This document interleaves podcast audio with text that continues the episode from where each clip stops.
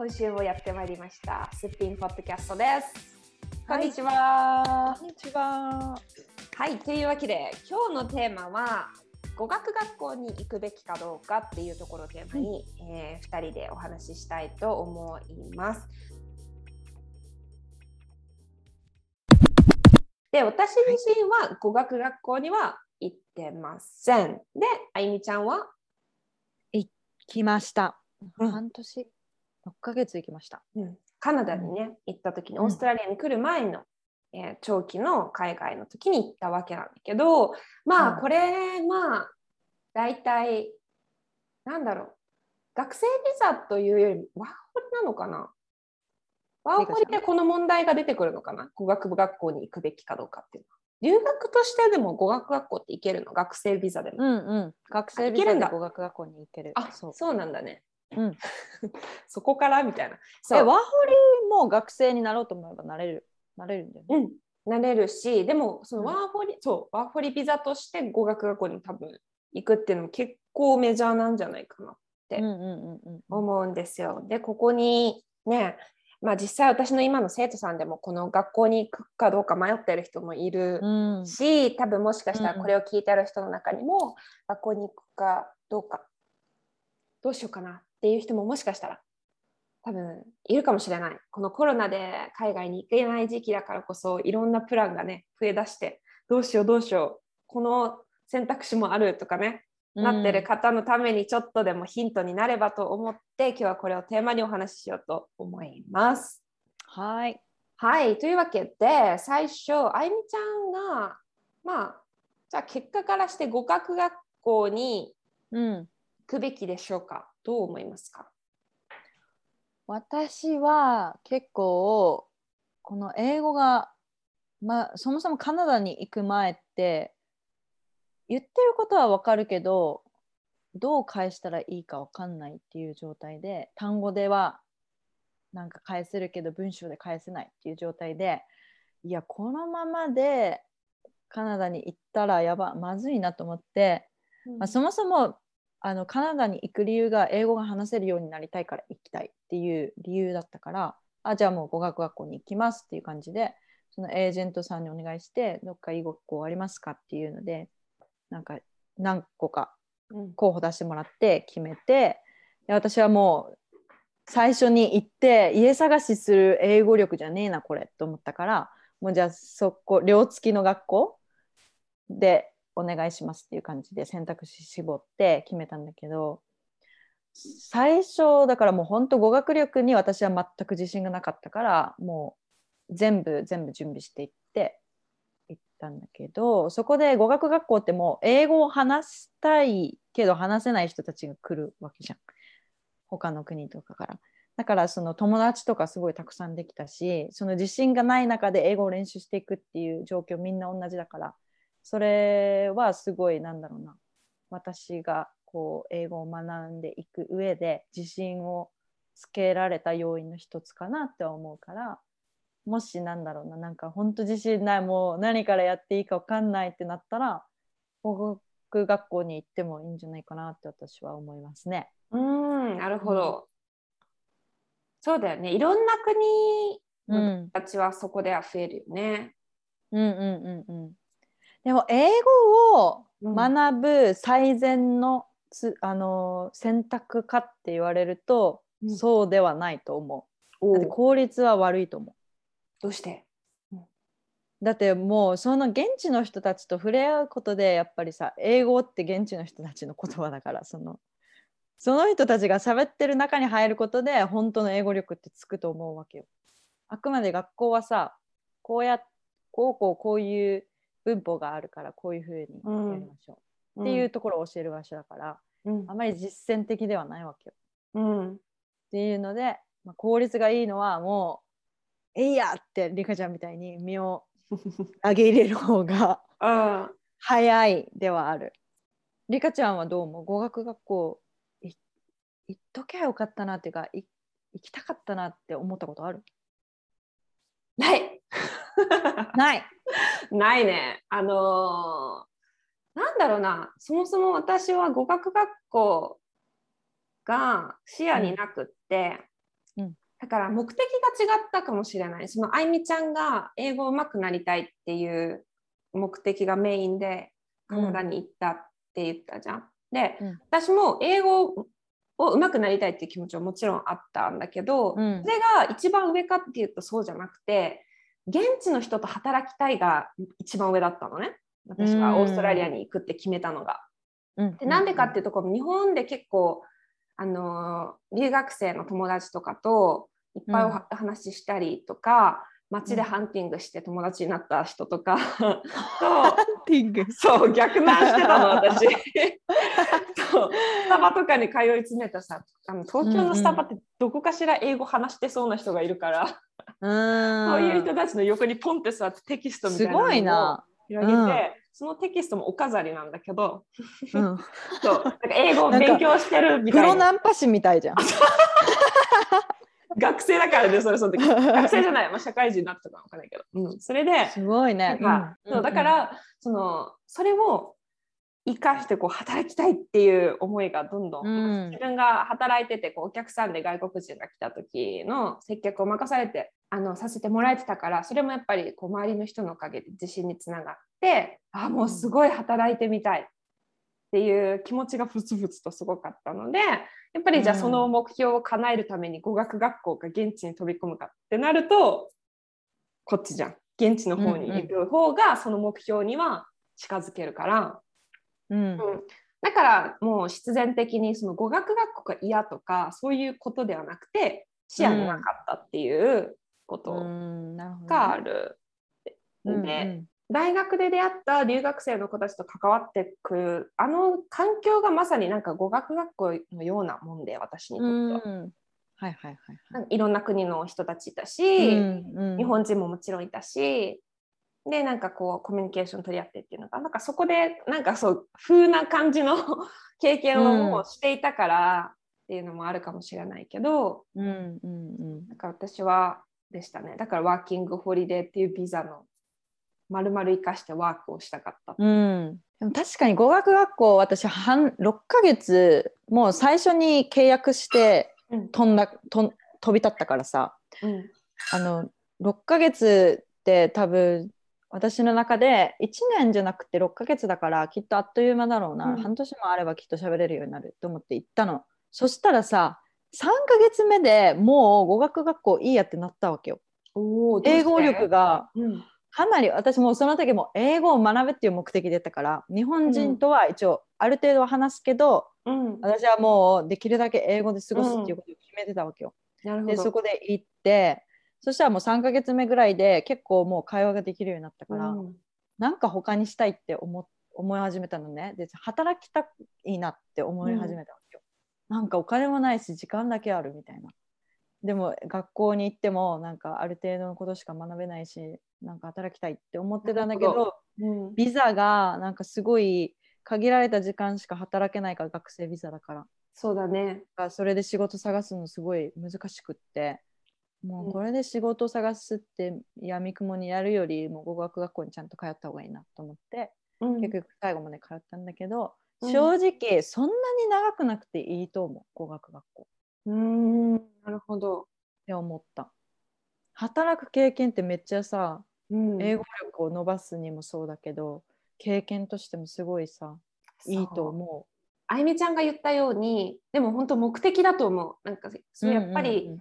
そのね英語が話せない状況で不安がある状態だけど外国に飛び込んでいくっていうこと自体でもうやっぱりすごいわけじゃん。やっぱ相当の勇気がやっぱ必要なわけ、うんその状その状態から行くのって、だからそこであまり自分を苦しめしすぎるのもやっぱ本当人それぞれだと思うからうん。やっぱり一回なんか語学学校で友達を作るっていうのもすごくありだとは思う。うんうんだかうんらそうなった時にさ私がすごく思うのがそれ学生ビザで行った？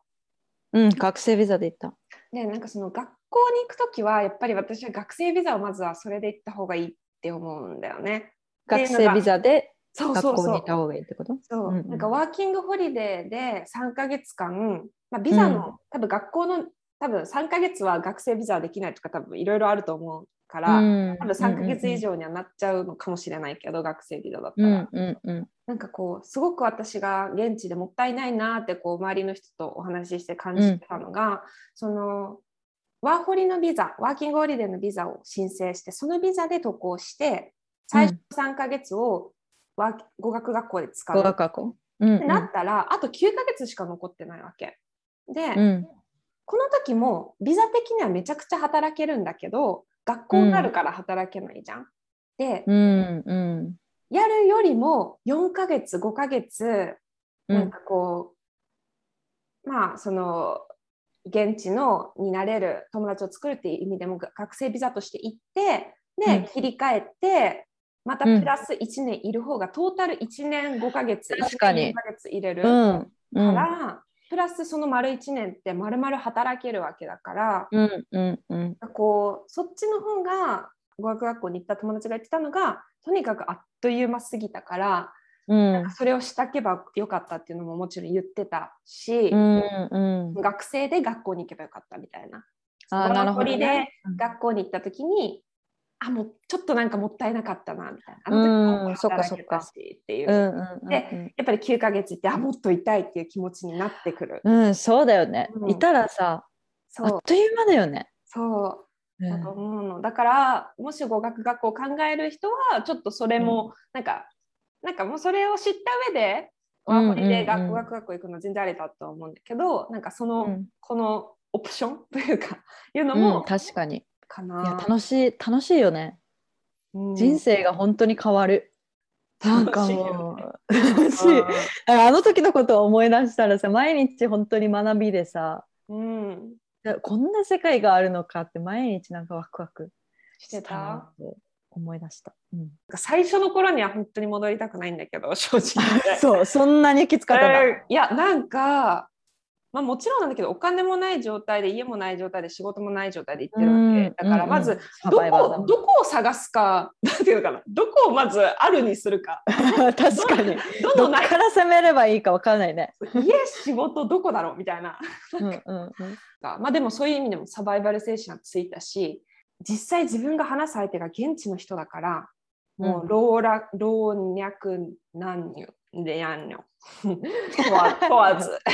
問わずすんごい鍛えられたっていうところはあるかうんな、鍛えられるね。実際こういなんか生きてる英語って言ったらオーバーかもしれないけど、うん。このテキストの中にはない。使われる言葉ねよそうっていう言葉を覚えたりっていうのが速攻でできるのは現場なのかな。現場。く。うん。現場 思いました。うん間違いない。そうだと思で自分の、なんだろうな。英語力のなさとか通じなさもう。ガンガンガンガン押し寄せてくるんだけど、うん。なんかこういちいちへこんでるうちに次のお客さん来るからなんかその、うん。そういう暇もなくうん だからもう次あ次できればいいみたいな感じになってくるからうんよかったかもしれない。うんそっかそっかそっか。まあでも英語力どんぐらいだったの？その時。どのぐらい話せる？えでも覚えてないね。なんかその当時の自分の英語を取っとけばよかったなってすごい思うんだけど。うんうん。英語力まあでもその仕事は採用してぐらいは多分だから言えてる、もちろん結構だからえ単語だけで話すっていうよりはもう結構話せた状態なんだよね、多分その時、自分の中で英語はなんか変な根拠のないけど私の英語はなんかいけてるぞみたいな、まあ、打ち砕かれるんだけども大事だよ。打ち砕かれる自身だけもあった。超大事。なまあ行く時の英語力にもよるかもねじゃあ。その選択肢、あ語学学校に行くかどうかっていう、うん。うん。うんだってさ英語が単語の状態だったら雇ってくれないと思でもほら皆さんこの前のポッドキャストだいぶ遡ってもらうとしんさん。しんさんはいはいははい。単語力って言ってるタイプでしょ？うそうだね。そうだそうだわ。まあでも多分しんさんはそのカフェで働くっていう、うん。目そのセンターリで働くっていう目的があったから、うん。まあ、ちょっうんとうん別枠かもしれないけど、うん、確かに。じゃあ目的が何かっていうところをまずそうだね。ね。うんそこをクリアにしたら手段がいろいろ出てくるからね。うん。だからそこで、うん。あゆみちゃんのようにその当時の自分でその、ね、英語力を磨きたいっうんうん。てことであれば全然ありだと思うんだよね。その、うんうんなんかじ不安でっていううん気うん。持ちがあって、どっちどうしてもそれが強いとかだったら。うんうんうんあでも私のワーホリやってる友達うんもう全然英語喋れなくてどうしようでもワーホリ行きたいって私に相談してくれてうんで今オーストラリアにまあワーホリでいるんだけど最初本当に話せなかったわけよ。うんでハローハワイぐらいしか知らないみたいな感じだったんだけど、それでカナダに行ってうん、全く喋れない状態からワーホリしてた。あ本当。で今は結構喋れるようになってて、うんうん。うんだいぶ、語学うん学校？は、めっちゃさ行ってないと思う。行ってないと思うその子。うん、ああともう一つ私理由あるわ。多分何、わかんない。その子と同じかわかんないけどうん、その語学学校行かなかった理由の一つまあ高いっていうのもあったね、シンプルに。当時の私お金はかかる。お金はかかるよ。高いよ。おじいちゃんおばあちゃんとかが結構留学に行きたいって言ったら、うん。わかる。そっかそっかって言ってめっちゃ援助してくれて、ラッキーなことに、うんうんその援助があったから行けたっていうのはあるな。うん。自分で全部やろうとしたら学生の私には無理だったな。うん。それも一つあるね。そうだね。あの、うん、考えるうん中の選ぶヒントとしてあればいいんじゃないかな、うん。費用とかも。まあ、ワーホリは私は全然お金貯めて行ってないからね。うんお金貯めてなくても行けるってことか。そう、多分今とは多分ね、うん。違うみたい。こう、仕組みが。あそうなの？しっかり見ないといけない。今確か、結構他の国もなんだけど、オーストラリア、残高証明みたいなの出さないといけなくて、学生ビザの時そうだったカナダで。と私ね、うん。えー出さないといけなかったのかな？行けたけど。なんかね、残高 証明ゃない？そう、なかったと思う。で、なくて、うん。そう。まあ、なんやかんやチケットとか払って、保険払って、多分10万も貯金なかったし、うん10万もちょ残高になくて、手持ちなんか3万ぐらいでいった気がする。サバイバーだわ。サバイバーだよね。いや、すぐさ、見つけてやるって感じだったから。今じゃできないかもしれないけど。まあでもそれここまではあるかもしれないけど。でも、うん、まあ確実に学生としていくよりは、うん、初期費用は抑えられるのかな？そこで言うと。確かにそうだね。うんまあ、ということで、じゃあクリアに、目標をクリアにするということですね。そうです。目標をクリアにするうん。だけかな？あとは。まあでもそれが一番大事だよね。うんそれが一番大切じゃない。で、そこからリサーチする、そして、どんな方法があるかね、ビザとか。う。うん。だから、その語学学校に行くべきかどうかっていうのは、その目的によるってことですね。はい、そうですね。はい。というわけで、はい。何かこうお役に立てると嬉しいんですけど、まあ、あのねこれを聞いてる方はオーストラリアに行きたいっていう思ってる人もたくさんいるかなとは思うし、英語を勉強してる人とか、えー海外に興味ある方は多いと思うんですけど、またこう、私たち2人にテーマに、これをテーマに話してほしいっていうことがあったり、何かこう質問だったりありましたら、ぜひぜひスピンポッドキャストの、えー、インスタグラムの DM、はい。または Gmail ですね。すっぴんポッドキャスト、アットマーク Gmail.com、Gmail うん、はい。に、えー送ってください。はい、よろしくお願いします。